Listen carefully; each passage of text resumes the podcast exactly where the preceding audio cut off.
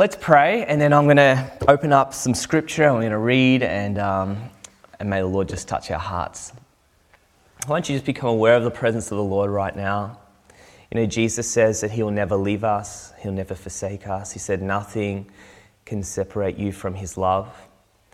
So, right now, why don't you just engage the heart of the Father? Boldly come into His throne room. Just become aware of His presence right there become aware of you, Holy Spirit, the gift of the Father. We thank you for union, communion. We thank you for joy and hope. We thank you for peace, Lord God, and healing. Lord, we just release healing into the homes, Lord God, of everyone who's streaming right now in Jesus' name. God, we release healing in Jesus' name, that headaches would leave right now in Jesus' name. That sickness would leave in Jesus' name. We welcome your peace, the peace of God.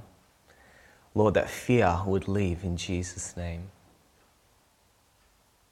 God, we ask for the joy just to be released today into the homes of everyone who's watching that your joy, Lord God, the joy of the Spirit would start to bubble up. That abundant life, the Spirit of God that's going to bubble up, the living water that you've placed within us, would that just bubble up right now? The joy of knowing you, the joy of new life, the joy of eternity, the joy of hope, the joy of being filled with love, the joy of being set free from ourselves and being full of you, the joy that you have a hope and a future for our lives, that you've ordained us for a purpose. Lord God, that we are not just sitting waiting, but we are ordained and commissioned with a purpose. We are highly valued by the living God. And the most amazing thing that we are now your family, that we're your sons, your daughters, we're in the family of God. Would you just restore joy, Lord God, where there are lies, where there's hope has been deferred, Lord God, where people are feeling sick, Lord God, where emotions have overtaken us and replaced the truth? Would you restore your joy and your truth, Lord God, to our lives in Jesus' name? Because I know your promise for us in this season, in in season and out of season, Lord, is that we are more than conquerors through Jesus Christ our Lord. And so I ask for just victory, Lord God, and hope, Lord God. Kindness and love, Lord God, to fill the homes and fill our lives as we open up your word. In Jesus' name, amen. Awesome. Well, um, you know, as I was meditating just over this last week, the Lord's been speaking to me out of a passage that I love, and it's it's um, out of Matthew chapter 14, and it's the story of Peter walking on water. I love this passage because the Lord always is just continually, He has spoken to me out of this passage so many times. I remember um, He used this passage to talk to me about um, when I was actually in, about to, I think I was engaged to my wife and we were going to get married, and I was really nervous because um, I had these conflicting things in my life. I felt so called to to my wife Rebecca. She wasn't my wife at the time, my fiance Rebecca, and I, I felt like I was really called to marry her. But then I had this other thing in my heart, like very, very strongly called to serve in the nation of Israel. And um, you know, and my wife, she loves the Lord. She had such a, she has such a heart for Jesus, and her prayer was like, God, use me anywhere you want in Australia. And, you know, and I was like, God, you know, I just felt like He had called me from, you know, from sort of when I went to Israel in 18, as an 18 year old to go and serve there. And she had no heart for Israel. And, um, and not that she didn't like the Israeli people, she just didn't have a heart to go and live there. And I remember this conflict that we were in, and God was working. And I went and spent some time actually up on the Cathedral Ranges. Um, back, remember when we could go camping? Um, so I went camping up there. and um, up in the Cathedral Ranges, it was sort of. Um, I hiked to the top and pitched my tent, and I was hanging out up there with the Lord, and I was eating my muesli bars and warming myself. And um, I remember the Lord started to speak to me out of this passage, and He said to me, He said, uh, When does faith ever actually make sense with the mind? Now, when did it ever make sense for Peter? We're going to read this story about Peter getting out of the boat where he's like, oh, yeah, this makes sense. My, his mind's like, this is going to work. I'm going to step out of the boat and it's going to become solid. And, um, you know, I just want to encourage you as we, as we open up the word, may the Holy Spirit speak to you today because um, I really felt to bring a message of hope, but also um, not just of hope, but a message that if we grab a hold of it, if we take hold of this, this hope, this, this truth, this um, recipe, um, not only do we get hope, but we get to rise above the storm that we're in, and we get to be more than conquerors, the more than conquerors. We get to rest in the place that Jesus is resting right now. And um, so let's read that Matthew 14, verse 22 to 25. okay, so immediately this is Jesus. He made the disciples get into the boat and go before him to the other side while he dismissed the crowd. Now, it's interesting just to, just to give you a bit of a background. Jesus um, had found out that his cousin, John the Baptist, had been beheaded. And, um, you know, John the Baptist, when he met Jesus, he says he leapt within his mother's womb originally. So there's this deep connection between John the Baptist and Jesus. And then don't forget that many, I say like at least two or three of Jesus' disciples were actually previously John the Baptist's disciples, right? So then John the Baptist dies, and could you imagine, like, it, it, would have grieved the heart of Jesus. His disciples would have been shocked by this as well. And, you know, they've been flat out doing this ministry and teaching and traveling, and suddenly he, he gets killed, and it says, It says that Jesus decided, he heard about it, and he withdrew from there in a boat to a desert place to be by himself. So, this is the prelude to this story, and he withdraws with his disciples to be by himself. And I want to encourage you like, the Lord wants to be with us in every season. And if you're suffering grief, like the Lord grieves, take the time to that I think the key to, to seasons is not um, continuing to try to be a strong person or push through, it's discover God in every season. That's the key to success in life. It's not being upset, it's not that we can't um, feel or experience the emotions of the season, but the, the key is that we find God in the midst of that season. And sometimes we replace God with busyness. We replace God with ministry. We replace God with things that we think we should be doing. And I love that Jesus, he, he was able to put his ministry to on hold right there, found out about it, grabbed his disciples and said, We're going to go to a desert place because I need. He said, he said he needed to be by himself. There's nothing wrong with that. That's not weakness. And I think that sometimes, um, you know, even in my own life, when we feel vulnerable, we, we try to strengthen ourselves or hold on to things that we think are going to keep us sustainable or hold us up, and they actually end up f- making us sink instead of just finding Jesus or finding God in the midst of that. And so he heads over there, but as he hits this place in the wilderness, um, the crowds come and gather around. They find out about, out about him and his disciples. Word spread. And next minute, he's having another massive crusade over there, teaching them. And it's getting late at night, right? So they're emotionally exhausted. They might be physically exhausted. They've crossed across the lake to get to go on a retreat. Could you imagine?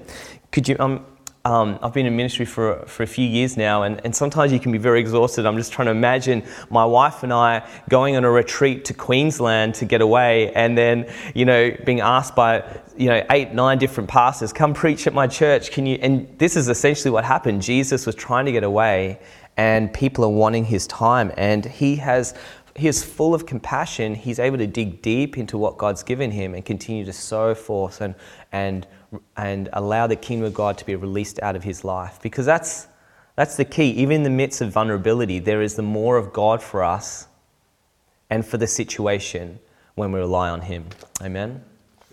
And so Jesus does this, and the disciples are like, Send them away, send these people away. It's getting towards evening now, it's getting dark. These people need to eat. I think the disciples are also probably emotionally still exhausted and feeling upset because of John the Baptist's death and they wanted to grieve through that. And Jesus says, No, we're going to feed them. So they end up feeding um, 5,000 people, right? So it's evening time. They, can you imagine feeding 5,000 people? You got a dozen disciples, you know, I think it's the dozen, it might be the 70, but even then, you've, you've done this huge feeding campaign. And then after that, you've got to go around and pick up all the leftover pieces.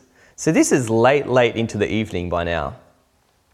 Finally, they pick up the 12 baskets, and Jesus says, Get into the boat, and why don't you head across the sea? And he goes and spends some time. He finds that time with the Father. Okay, verse 20, so verse 22 we read. And so verse 23, after he had dismissed the crowds, he went up on the mountain by himself to pray. When evening came, he was there alone, but the boat by this time was a long way from the land, beaten by the waves, the wind was against them. So if you know the Sea of Galilee, um, it's not a huge, it's not a huge actually um, body of water. It's 53 kilometres around. The, it's 13 kilometres sort of wide in its widest section and 21 kilometres long in its longest section. But it's not a huge body of water. But what we see here is that the disciples are probably late into the night trying to, to row maybe 10 kilometres across the ocean. And it says it's in, in the, I think it's the fourth watch now. The fourth watch is between like um, between three and six o'clock in the morning. So just imagine how exhausted the disciples are. They've got the wind blowing against them, they've had the crowds that they've fed, they've got the emotions, they are struggling with, with you know, John the Baptist's death, and Jesus isn't even with them, and they're trying to get across in the middle of the night to the other side. Meanwhile, Jesus has gone and spent some time with his Father. I love that. He's gone and spent time with the Father. You know, I, I think um, I think that in life, and, and I encourage you, if you're feeling exhausted, there's nothing wrong with sleep, there's nothing wrong with taking rest, but uh, there is sustenance that comes from being with the Father. I've experienced in my own life. We ran a, an outreach at a bush doof, and it, was, it ran for seven, seven days. And through that time, we had thousands and thousands of partygoers come through this tent, and we literally fed hundreds of people. We, saw hundreds of miracles. We saw, um, uh, like I said, I think 80 or 90 people give their lives to the Lord. It was just a crazy time over these seven seven days. Um, but we, in the midst of that, we were able to just find time with God and nurture ourselves. And the crazy thing was that this, you know, these festivals, they, they sort of go day and night. and so we, I remember it was, I think it was like five days during that time that we, we maybe got 10 hours sleep across those five days. And I remember feeling so filled with the presence of God, the, the power of God. Um, and we had this one night where, actually two nights in a row, where we stayed up and we were just ministering all through the night. And by five o'clock in the next morning, I mean, I can't stay up after like 12. I'm, I'm wrecked. My eyes dry out. I start feeling terrible. You know, that awful feeling. Two o'clock in the morning, you're like, I really should be in bed. I didn't have any of that. Five o'clock the next morning, we're casting a demon out of a man and we're seeing like it was just crazy. But it was so, the, when the presence of God is there, He's in our lives. He, he really is the one that can sustain us and He gives us strength and He quickens our mortal body. And I encourage you that we can run to a whole lot of different areas, but we need to run to the Lord for strength. He wants to. We, Jesus, Jesus went to His Father.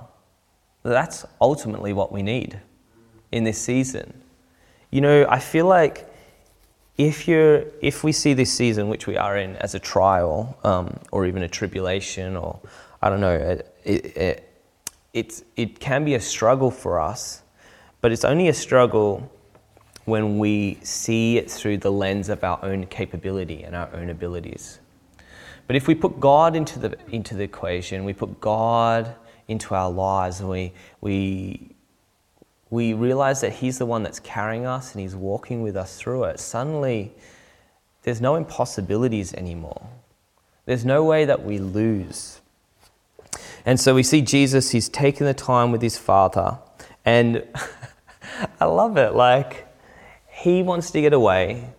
He spends time with his father, and next minute, after spending time with his father, he's doing a sign and a wonder. He's walking on water. You know, he's just like, I, mean, I would have loved to have been in Jesus' headspace at that time going, okay, cool, now I'm going to just start walking across the Sea of Galilee out to my disciples. I mean, I don't know. Like maybe he heard God tell him to do it. I don't, I don't, we know that Jesus only did what his Father told him to do. He said um, that he doesn't do anything in his own authority. So he was he was human, but he was in perfect communion with God, and he, his power, he says, came from his Father. And so he yielded to the Father, and he was the presence of God on earth. The Holy Spirit and the Father was pleased to dwell in him. And so he operated in that power of communion and union with the Godhead.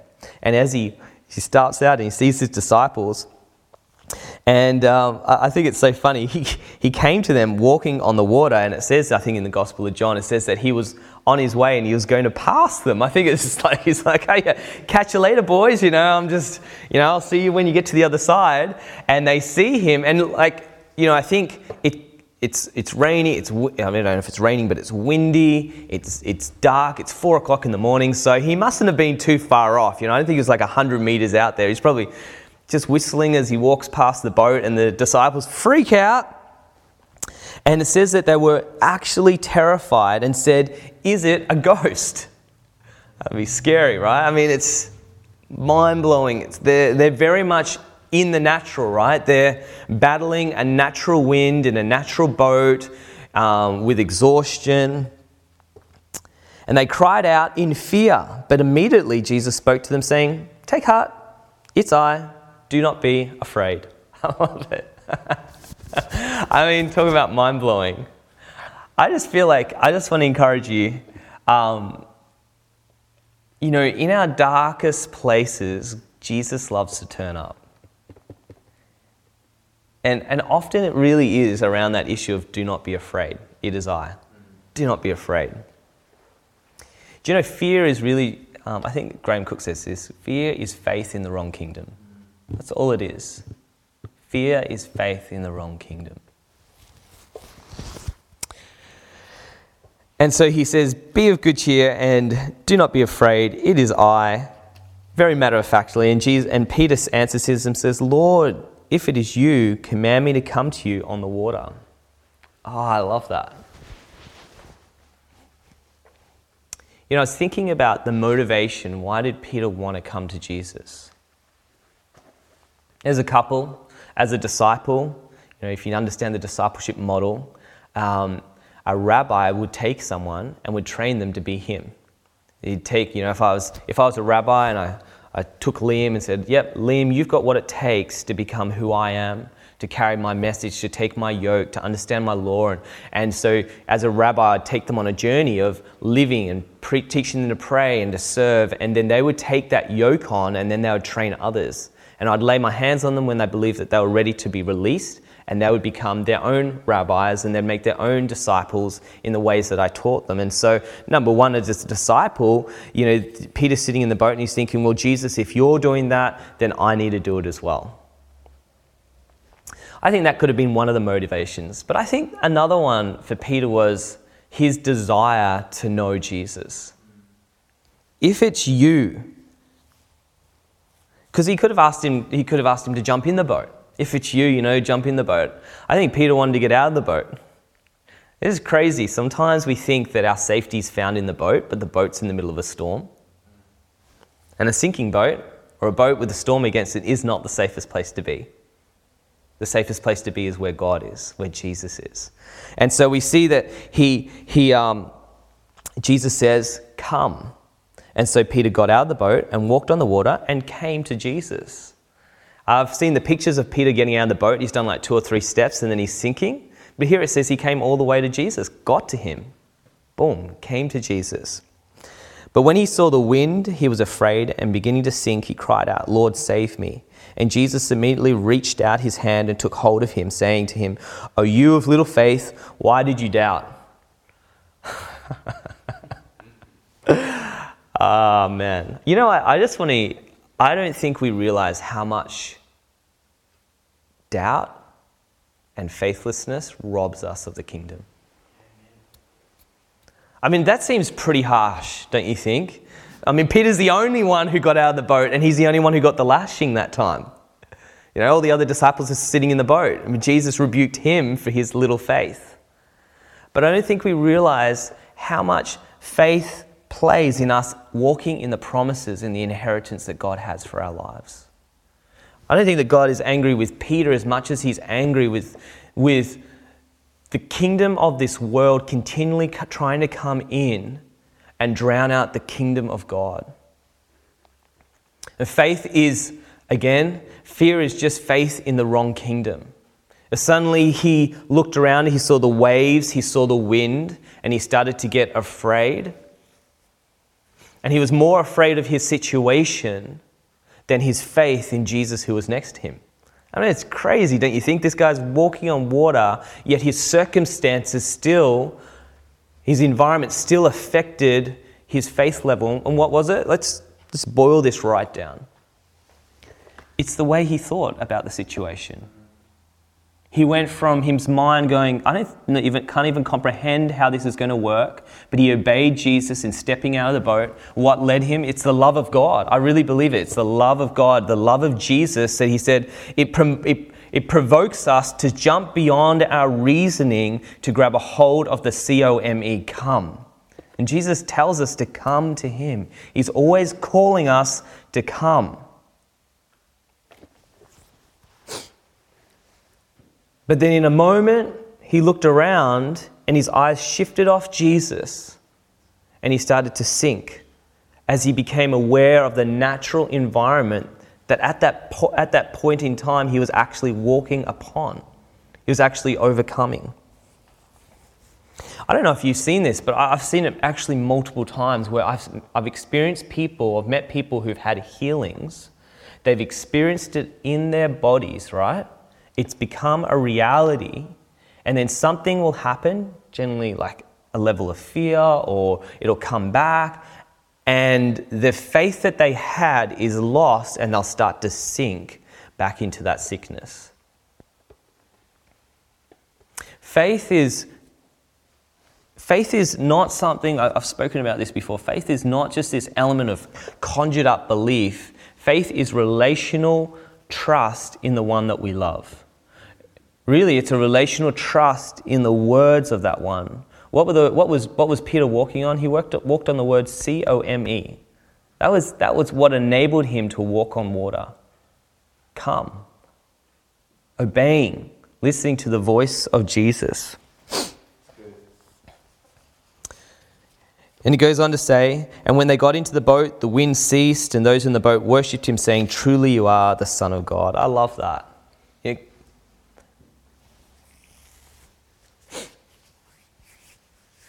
Oh. Maybe some of the storms in your lives have not stopped yet because Jesus wants you to find Him in the midst of it and learn to overcome there before it becomes a peaceful reality in your world. Maybe He wants you to learn to walk upon the wind and the waves first before He calms them because that's where He exists.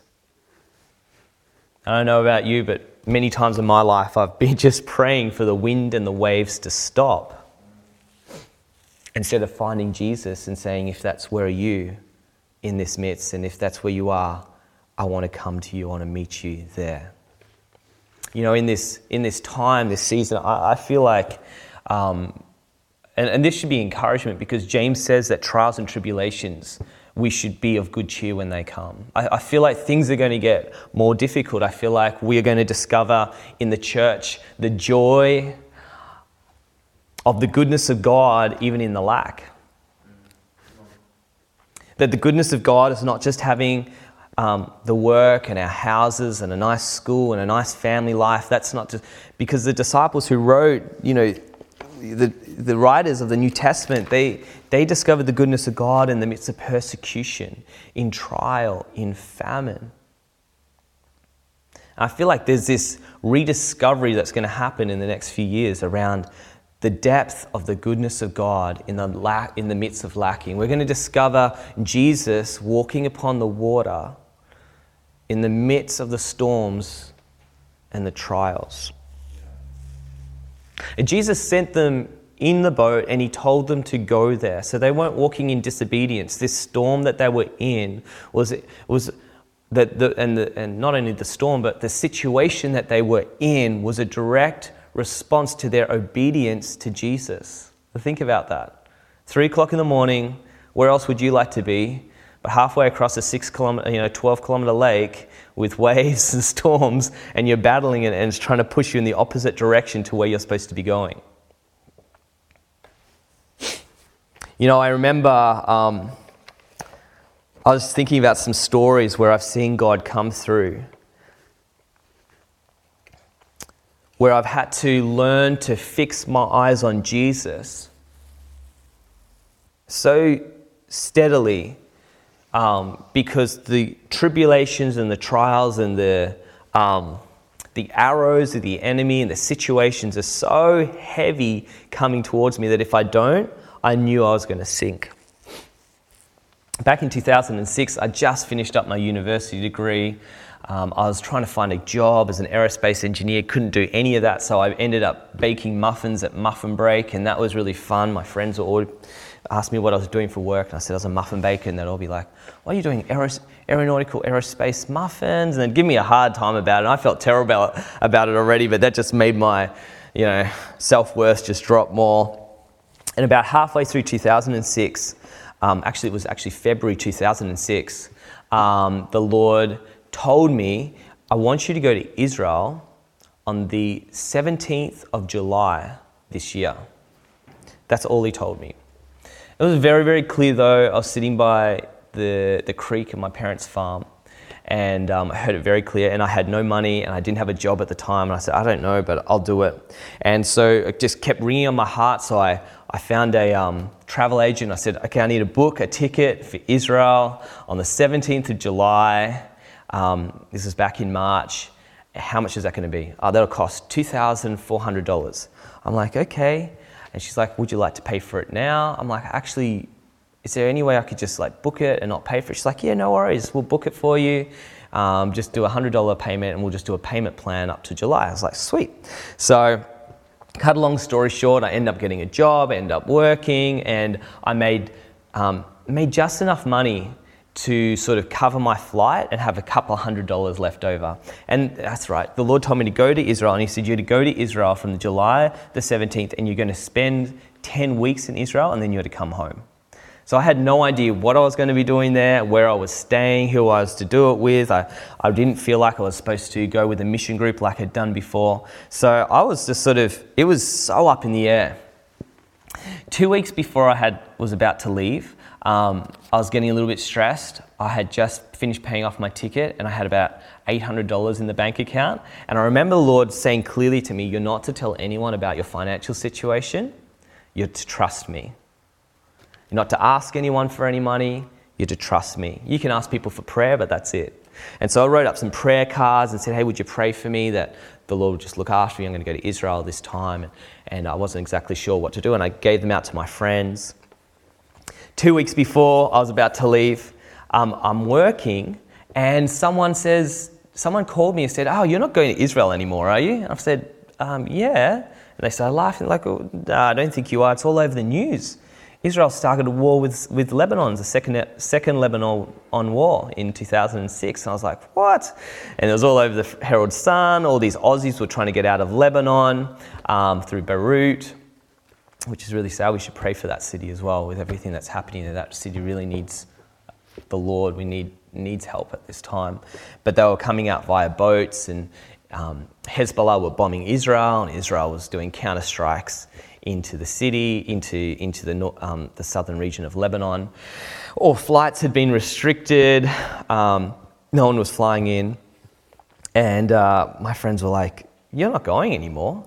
And I remember sitting there thinking gosh, like either I've really got this wrong, like, you know, back in March, the Lord just spoke so wrong to me, or this is the divine time of God for me. He knew this was going to happen back in March and he, he wanted me to go. And so, um, cut a long story short, uh, th- I was like a week before, my pastor calls me up and he's like, Oh, you're not going to Israel, are you? I hope you're not.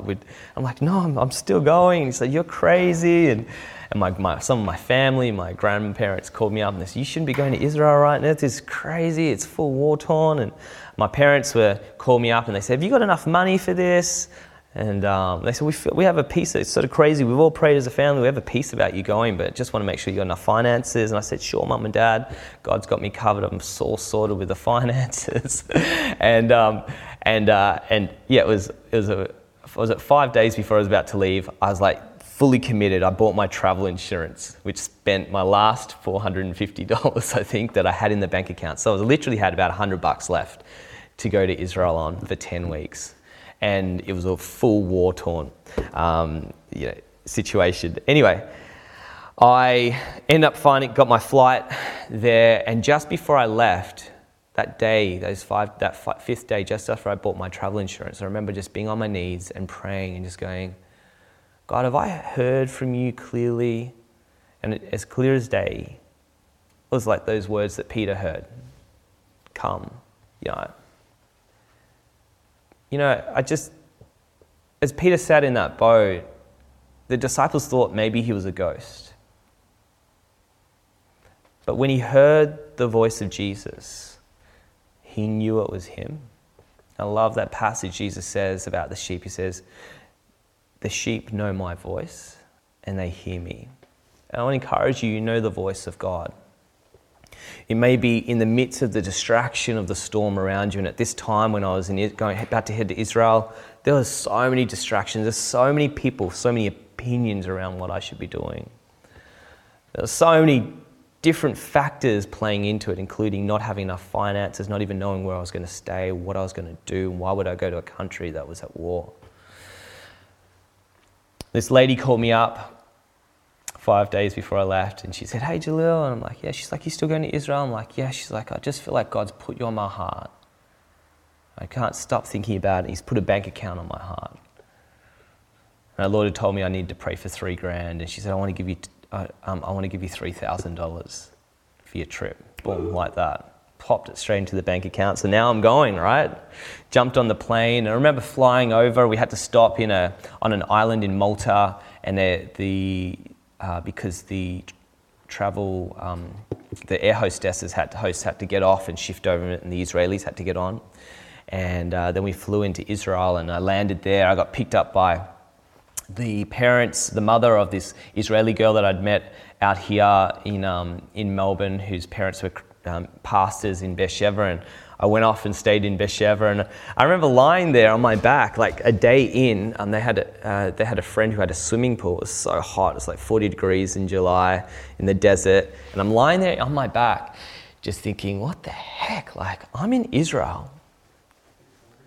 It's at war, and I'm floating on my back at a youth group in a pool with F-16s flying over my head. What the heck?" And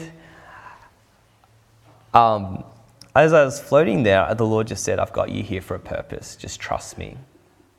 And the next day, I got a phone call, and before I knew it, I was um, invited to go and help out a, a, youth camp that was in the wilderness. Their parents had sent them down from the north, and they were having a camp, and they hadn't sent them back because the war had started, and the kids had run out of food. There was about 80 kids, and next minute, we're running a full humanitarian operation around Israel, feeding poor. The people who were like literally.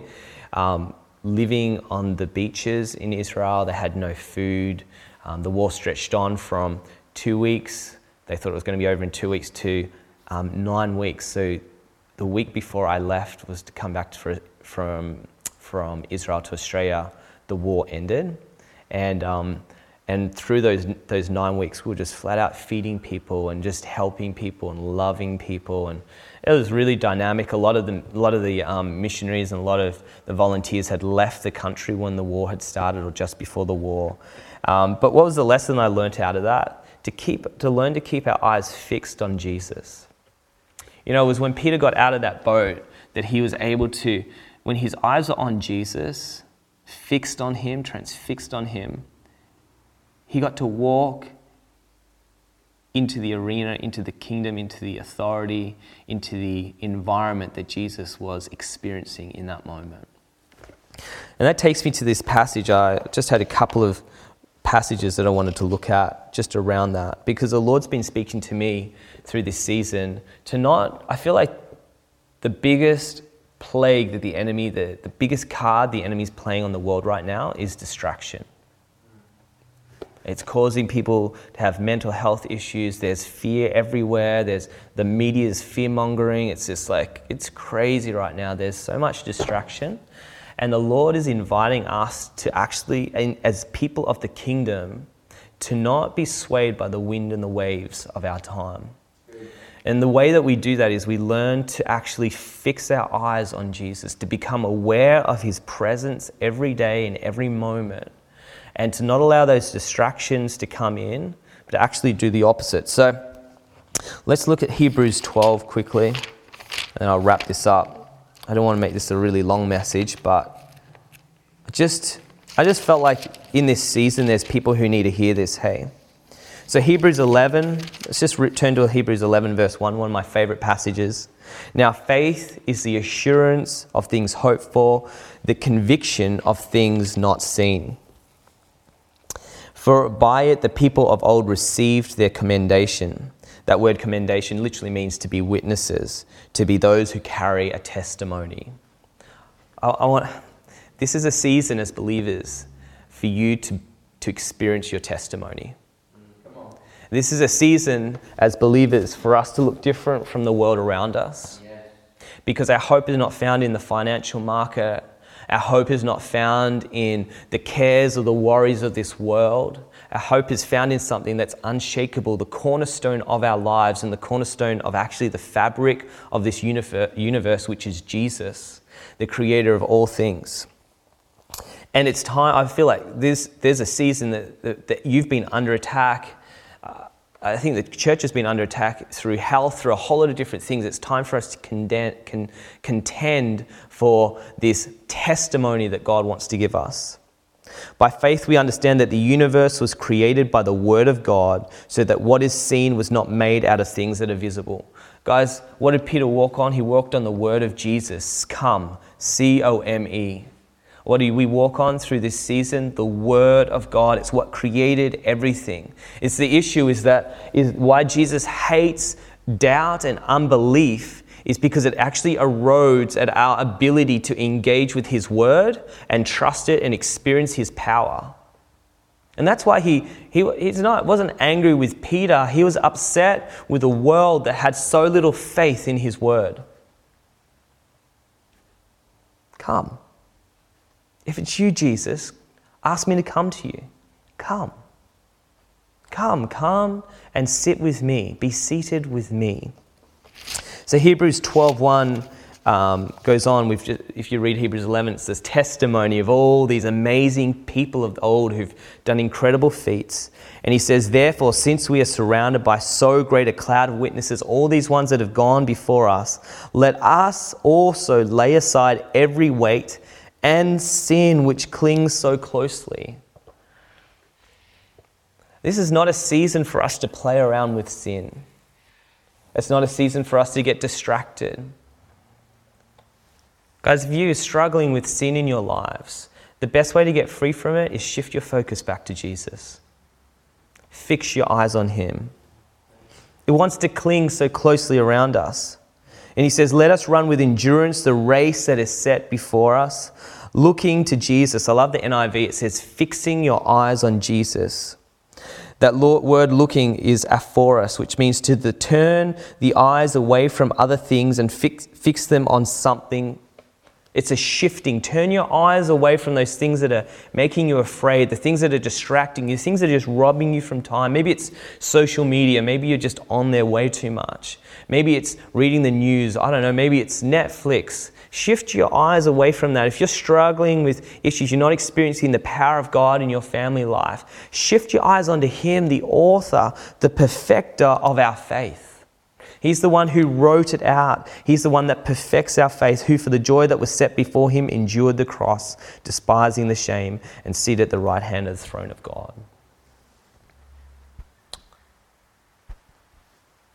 We get to know him, folks. We get to know the creator of the universe, the cornerstone of the world, the cornerstone of our lives. In Ephesians chapter 2, we all know this one.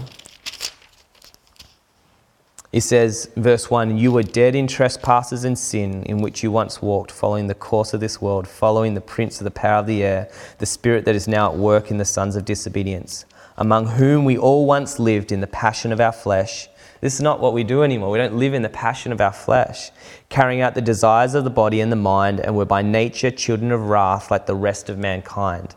But God, being rich in mercy, this is good this is, you know, I feel like the enemy will rob us from intimacy with God, from us even fixing our eyes on Him, if we forget the reason why we've been saved and, and how He's done it.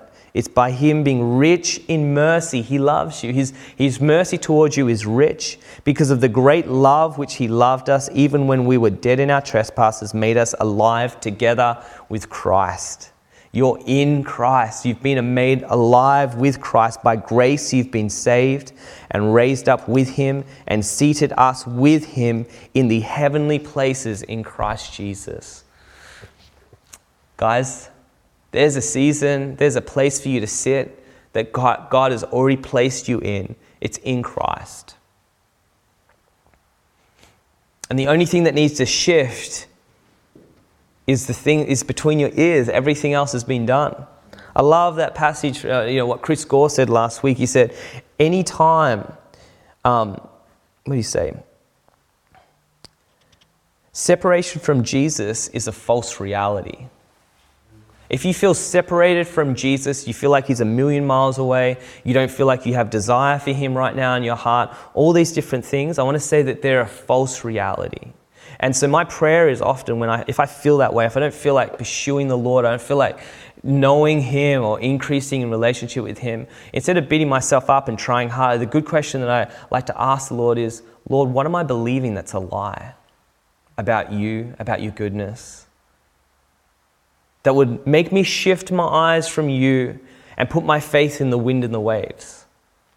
Put my faith in my situation, the kids screaming at home, the intensity of this situation, the faith that I'm not going to be able to get through this, that I'm not able to get through this situation, that I can't overcome this sickness, I, I will never see breakthrough in this. What is it that I'm believing that's shifted my eyes off you and onto the waves? Because I know that you've got a place for me. You've invited me to be seated with you in heavenly places and that you want me to walk in authority over this situation. I don't know what it is. For me, sometimes it's wrapped up in the goodness of God. Sometimes a little lie comes in and says that I need to try harder, that I need to be better. But it's by grace that I've been saved, not by works, but by faith. You know, the only thing that Peter had to do was say yes to Jesus and get out of the boat. Maybe it's we're relying on these natural things that are only going to fall apart and get shaken instead of stepping out and trusting the Lord. So I encourage you today set your eyes on Jesus. This world is in full distraction mode. As believers, there's an antidote to that, and that's setting our eyes yes. upon Him. That's the antidote. We don't have to shift, we don't have to move, we don't have to be, be blown about, we don't have to sink. We get to walk upon the waters, we get to walk into the supernatural. And I encourage you, your lives at home this week are going to be supernatural as you fix your eyes on Jesus. Amen. Let me pray for you guys. Let's pray and you close your, your eyes and you place your hand on your heart. I'm going to say a prayer of faith over you.